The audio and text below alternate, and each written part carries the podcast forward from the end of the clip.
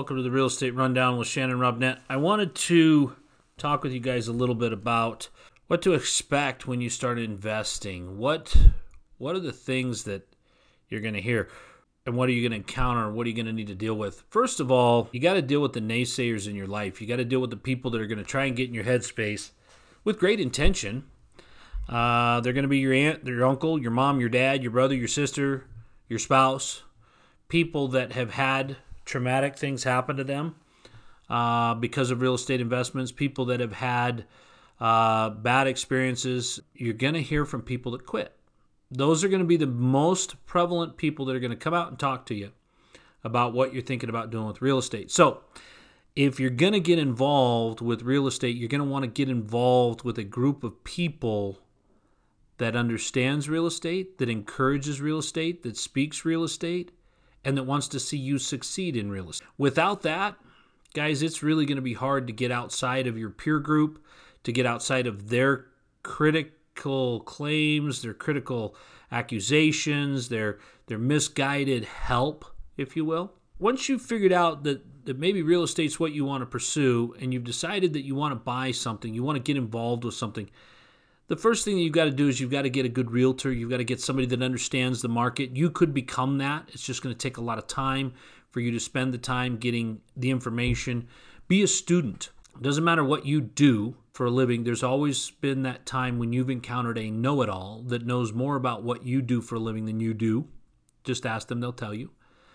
But at the same time, you've got to you've got to get with somebody that's knowledgeable that can help you grow. There's I'm not opposed. I think it's a fantastic thing if you're going to make a future out of real estate to look at getting licensed. You can take night classes. Uh, I'm sure with what's happened with COVID, they're going to get to a online class type of a product here pretty soon.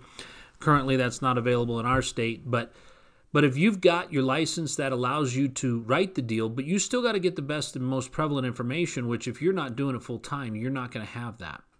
So make sure you're getting great current information. I've always told you to get with a property manager, make sure that they give you their insight and their input on the particular marketplace you're looking at, costs, what's good, what's hot, what's not, all those kinds of things.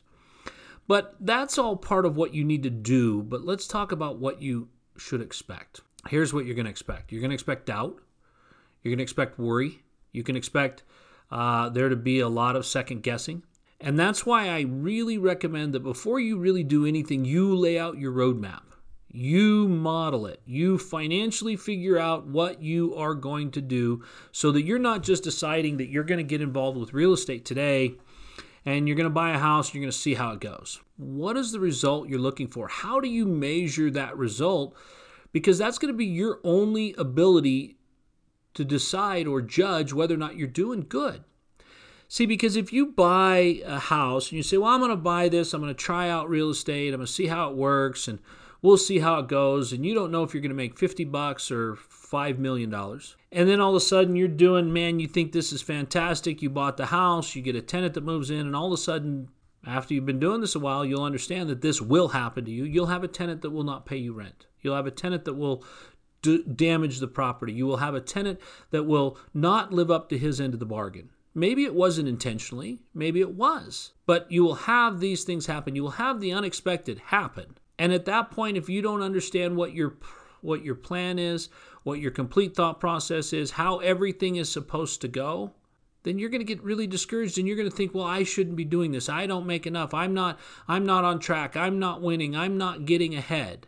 Because you don't have a plan. So, if you know what you're supposed to expect and you expect that you're going to have this percentage in expenses, you're going to have these things happen and you're going to have these kinds of things scheduled for and these kinds of things be unscheduled for, then you can kind of get a better grip on whether or not you're on track. Because if you don't have a barometer to measure this by, you're going to be very easily dissuaded that what you're doing isn't working.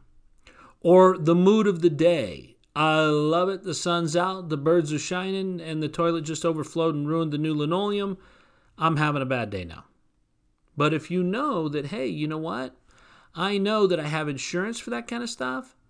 I've got uh, I've got friends that know to take care of that kind of stuff. I've, I budgeted for this kind of stuff. I'm I'm hanging out with the right people, and they've told me you gotta you gotta prepare for this because it is coming, And guess what? Every month I was putting away 30 bucks and if this doesn't happen for another 8 months again, then I'll have paid back my $30 fund, but I've accounted for this. See, that's the thing. If you don't know, if you haven't explored what your options are, if you haven't explored what the cause and effect of owning something is, if you haven't explored what the ups and downs of what you're launching into really are, then you don't have an accurate expectation. And I think what happens in real estate more often than not is people go into it with an unrealistic expectation. Maybe not even an unrealistic expectation, but an an undocumented pluses and minuses, pros and cons of what could happen.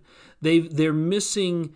Uh, they they've only thought about the rosy things. You can't just think about the negative things because then you'll never do anything. You'll be so frustrated by well, what if this and what if that. You have to weigh both sides. You have to look at the positive. You have to look at the income. You have to look at the growth potential, and then you have to weigh in tenant repairs and water heaters and front door locks that don't work and broken windows and in the middle of the night move outs. You've got to factor those in, but they shouldn't paralyze you because you should know. And there's plenty of resources out there. There's hundreds of resources out there that can show you how to budget for this, how to plan for this. I met with a guy the other day and he kept telling me, you know what, I don't have enough to get started right now. And I kept telling him, no, that's not true.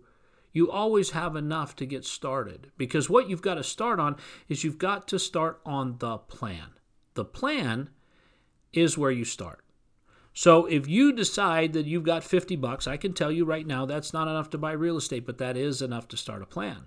Because you can decide where that 50 bucks is going to go, and you can decide how many more of those you're going to put in there, and you're going to decide what that's going to be used for and how you're going to get to this place. See, I've watched a lot of people that without the plan they can't get anywhere without the measurement. And you know what it scares a lot of people is if you say these are my things that I'm going to do and these are my timelines that I'm going to do them in and you actually write that down, you have given yourself permission to succeed, but you've also given yourself a benchmark that which you by which you could measure your failure.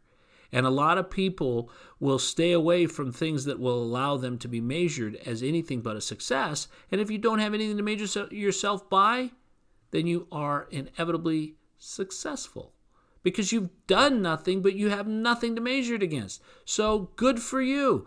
I'm doing so much better than my dad is. I'm doing so much better than the guy down the street is. How do you know? Don't be in competition with the guy down the street. Be in competition with yourself to make yourself better every day. So if you've got your plan nailed down and you know what to expect and you know where to go with those expectations, then you also know how to improve yourself when you fall short. Or your plan has a hole in it, or I didn't account for a whole carpet replacement, just a room of carpet. But now that I've done a whole carpet replacement, I can re evaluate my plan. I can modify the spreadsheet. I can check the, the budget a little bit differently, and I can come up with other things.